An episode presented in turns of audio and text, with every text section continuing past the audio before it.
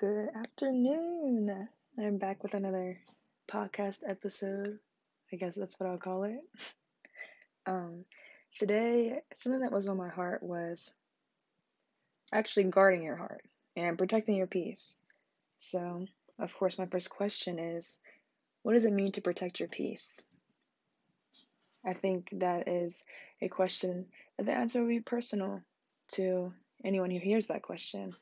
Um, for me, I would say protecting my peace means to stop engaging in things that are disruptive to my life and disruptive to my personal growth and disruptive to my peace just in general.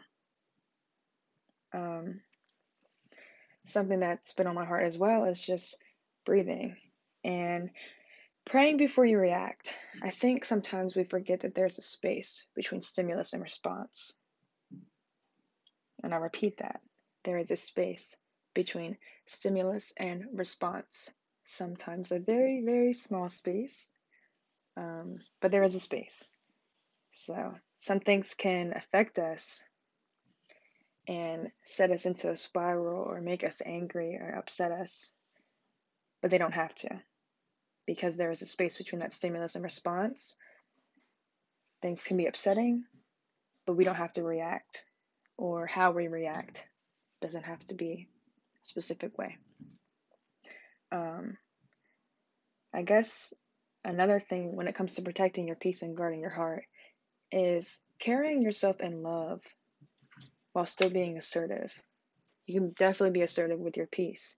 Um, there are boundaries and there are things that you can set for yourself that's saying, this is what I'll accept, this is what I'll be part of, and this is what I won't be part of, this is what I will not tolerate when it comes to your peace. Um, when it comes to people and things in your life, ask yourself how something or someone is affecting your mental health or your mental well being. Is this person bringing me peace? Is this person draining me of my peace? Whatever it may be, whatever the situation is. Is this place of employment draining my peace? Is this uh, group that I'm involved in every week draining my peace? Or is it bringing me peace? Whether that is spiritually, emotionally, um, even financially. You know, it's personal to everyone. Um, another thing is uh, stop oversharing things with people who are listening for the wrong reasons. Um, a lot of times we go to people for counsel, and sometimes those people can be listening for the wrong reasons. They can be listening because they're picking for information or, you know, they're listening to gossip or whatever it may be. Something that I've done and learned to do is just pray about it.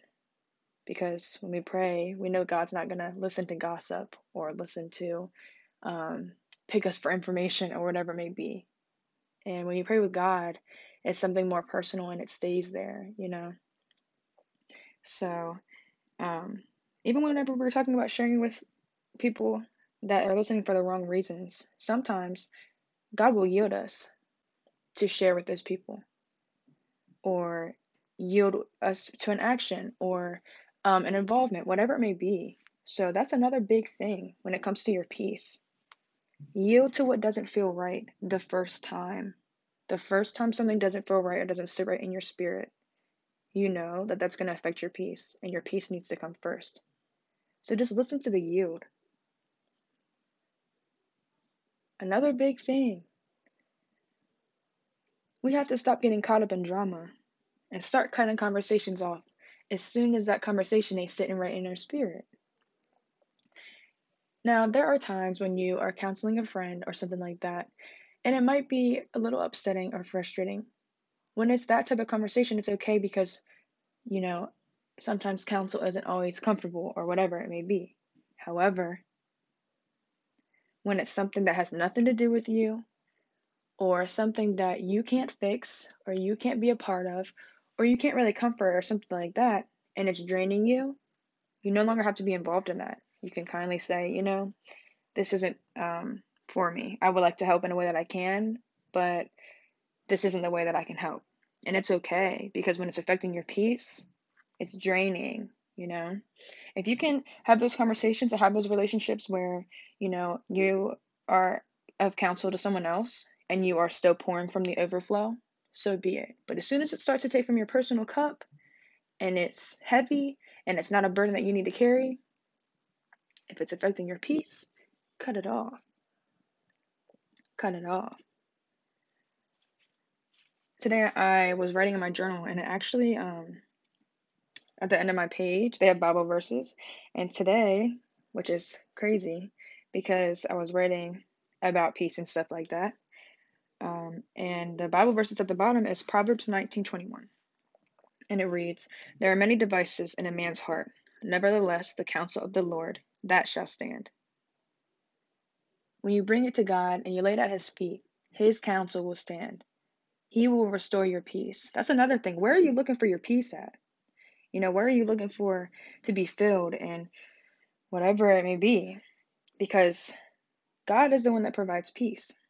He provides the peace. We just have to receive it and protect it. So, um, I hope this episode could be something that gets your gears grinding in your head when it comes to your peace. And um, just, I don't know, helps you just to sit aside and just think about things from a different perspective and really just start to prioritize yourself and your peace and how you can help others. Because if you don't have peace, you can't help others. If you don't have peace, you can't you can't work how you need to work because you're not your spirit's not at peace. So basically, if it's upsetting you and your homegirls, we're no longer going to be involved in it.